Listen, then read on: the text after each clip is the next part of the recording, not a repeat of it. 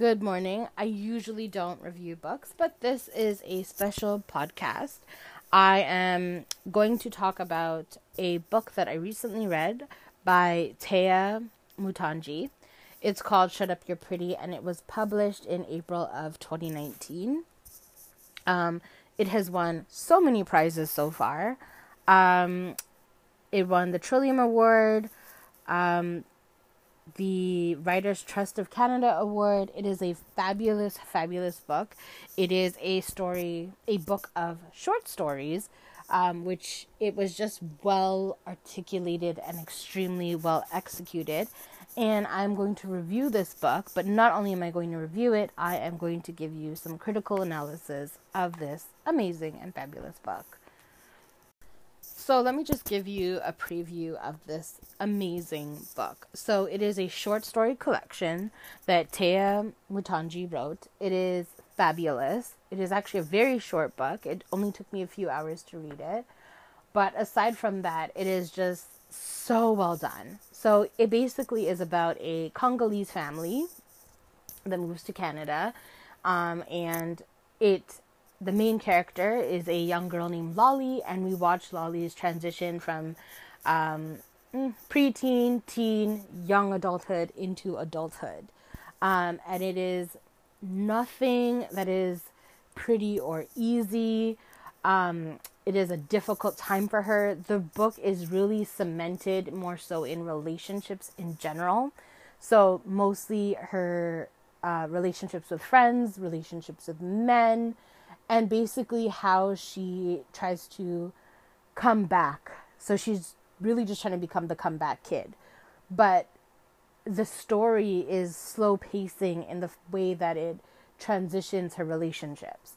So Lolly learns from every woman that she encounters. This starts really early on in the book, and I found this book to be relatable in so many ways that maybe I haven't even thought about in years. Um, the book for me took me back to myself starting off when I was, you know, um, a preteen and how those relationships really affect you. And I am going to talk more about that because Téa actually did an, uh, an interview speaking about that. And it's actually a common theme in this book. So, relationships is a huge thing in this book. Um, and not just in a way of like, sexual relationships, although that's a big theme, it's just in general. Sort of like the people who make us, like our interactions with people who have like given us our identity that maybe we don't even remember. So I really liked the philosophical context of this book and also the way that it was so relatable. Um, the book does take place in Scarborough, which is not far from obviously Toronto and it's just the way that things happen in the book that made it really really um, relatable to sort of like my own personal brought up see and i don't think that it's even because the character is black why i relate. I just think that outside of race it is something i think many canadian or maybe even american you know i don't know what their system is like but that you know they've experienced. I think we all know as women a character that's inside of this book. So why don't we just dive right in into the book? So one of the things that I really wanted to start off talking about was this idea of identity that Téa herself has mentioned in interviews and that is something that is really interesting in the book of uh, in the novel shut up you're pretty um, it's interesting because the terms that she uses such as identity so she she says that you know the women that we meet in our lives they tend to impact our identities and sometimes we don't even really know. There are parts of us that these women these other women whether young old whatever they add to us. And i actually really resonated with this. So in shut up you're pretty lolly doesn't really have an identity, honestly, until she meets Jolie, the character's identity starts to develop. So Lolly's identity starts to develop. She starts to become more free. She starts to get more confident. She basically starts to become like Jolie, right? She's kind of like Jolie's biggest fan, but she kind of moves from moves from being Jolie's fan to sort of becoming more free. Jolie teaches her so many things in regards to sex. Jolie teaches her about smoking. They read magazines together. They spend a lot of time together because Jolie's mother is a drug addict and Jolie spends a lot of time with Lolly and vice versa. But Jolie's lifestyle is more experienced and seasoned than Lolly's. And Lolly, for lack of a better word, wants to fit in. And I think part of her fitting in is her character development to sort of becoming like Jolie, which is more free. Jolie's very sexually free because she doesn't have really any restraints because of her parental guidance, if you will. So she's much more experienced. And we see this throughout the novel that Lolly herself is doesn't really have an identity, but she kind of adopts Jolie's identity when it comes to sex, which is using sex as commodity, which is something that Jolie does. Um, and Jolie is Lolly's first teacher, and I sometimes wonder if, you know, in the beginning of the novel, you, sorry, in the beginning of the short stories, you feel like Jolie is teaching Lolly. But there is, midway in the book, there's a small section there when Jolie needs money because her mother wants to kick her out and all this other stuff is going on and Lolly comes up with this idea that they should charge people, charge men and kiss them. Right? Which is foreshadowing foreshadowing to what later happens, but it's her idea that they should do this and they do do it. But that's Lolly's idea. So I, I often wonder if, you know, if it started off where Lolly was the student, but now she's the master because she's kind of developed into this whole person, right? That that is, you know, like she doesn't really and it's innocently done, but it it's huge foreshadowing to what happens later to Lolly. And it's just it's very interesting because did Jolie teach Lolly these things? And then Lolly just kind of, you know, became her own person? Or were these things already inside of Lolly to have these ideas about men and money? And like you know it's it's a very interesting um very interesting way in which you know Téa wrote that about the character because you would think that Lolly is very inexperienced but then Lolly has these big ideas so you know as the story transgresses you kind of get to see more of that happen and I do think to some extent that you know in the novel you cannot speak of um, you cannot go without speaking of Jolie because I think we have all, as women, had friends such as Jolie. Um, who are more experienced than we are, if you want to call it that to be nice. They're way more experienced than we are. They know more than we do in terms of the ways of the world, and we get some of our, our identity. I personally have had a friend like Jolie, and it's interesting when I read this how it brought me back to that friend. We're no longer friends, but how it brought me back to that friend and I think I was kind of like a lolly in a way because sort of the way that that friend was so free, it was a little exciting. That you want to be, like, you want to be liked, you want to be popular, and you see somebody else do it with such ease. And so it was, it was really interesting to think about it in that way. But Lolly eventually, you know, to some degree outgrows Jolie, but Jolie leaves, so we don't really ever know what happens to Jolie. Um, but Jolie leaves, and Lolly is then for- forced to make new friends and to be a different person. And it's really interesting that she kind of took Jolie's master class and then took it and graduated to a level where now she's in high school and her skirt is hiked up and she's wearing tight clothes and like and she got that from Jolie.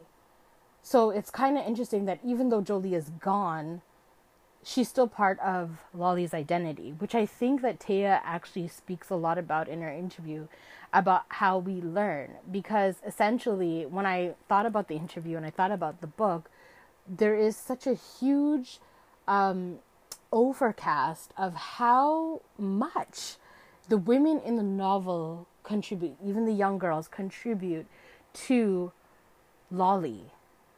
And then when I took myself, it's like, hmm, that's interesting. So, all the women that I've encountered in my life, they've left pieces of themselves with me that I may not even have noticed.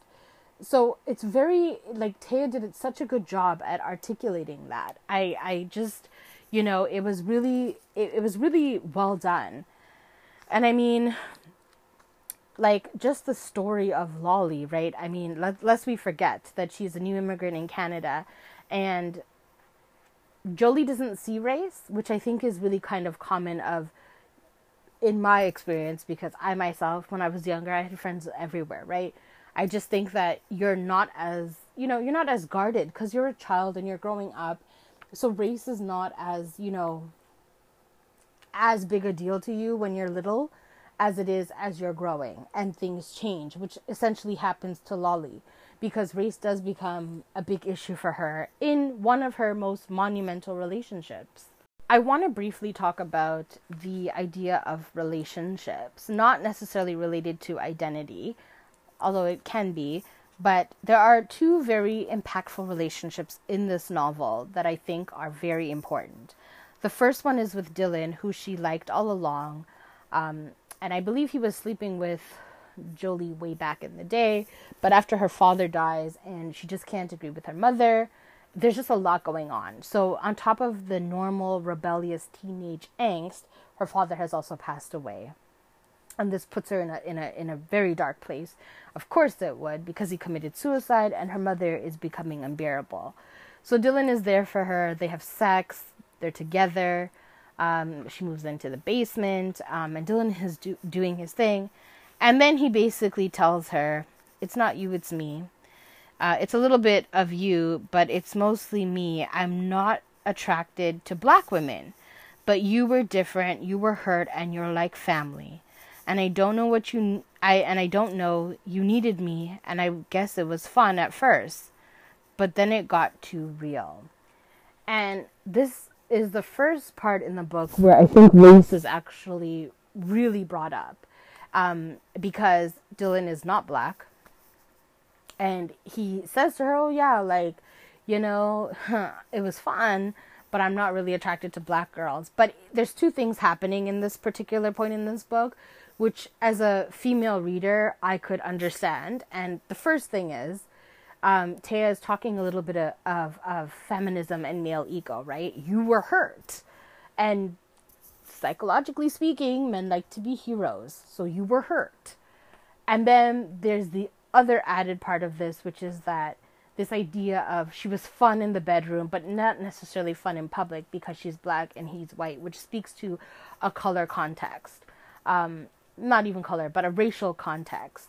So I like the way that Téa integrated those two things, not making it overshadow the book, but putting it into the book together which was this idea of the psychological, if you want to call it, or biological factor of men, which is the hero complex, but on top of that, also integrating race into the in, in there, being that he's going to save her regardless of the color of her skin, but there is a larger context or historical context that you know same thing with women who are of bigger size right men can sleep with you, but they don't want to be out with you in public.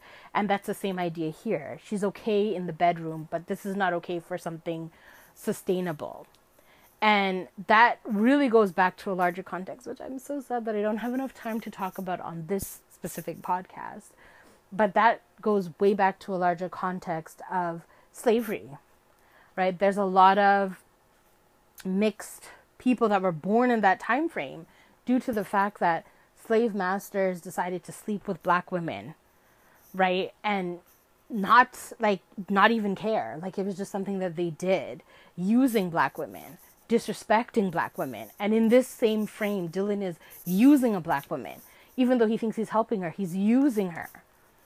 And then just disregarding her like she doesn't really matter and then you know adding the punch of like oh it's okay you can stay one more day or whatever till you get your life together. What does that do for her? What does that do for lolly who's already broken and you're telling her that you you essentially don't want her?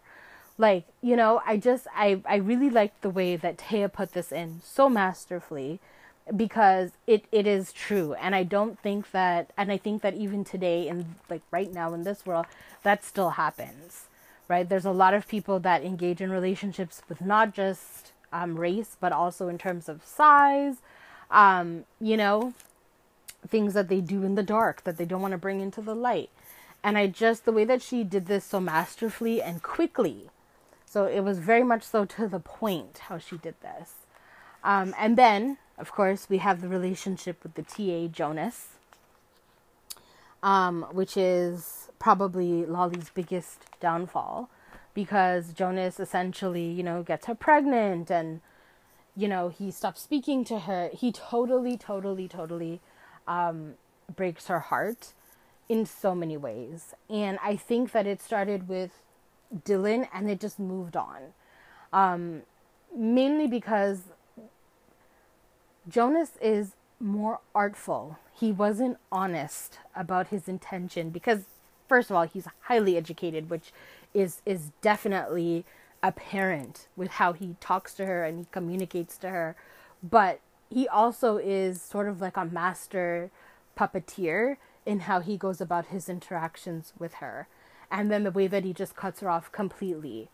But that being said, I will say to some extent, Lolly did that to herself and I again bringing this back to the platform of talking about girl code or identity. Lolly doesn't have any identity, and I think that throughout the novel, even though there are women, even like Phyllis Green, she learned lessons from Phyllis Green, her cousin Teresa, um, her mother, Jolie, but I do think that her personhood was always tied to a man of some sort.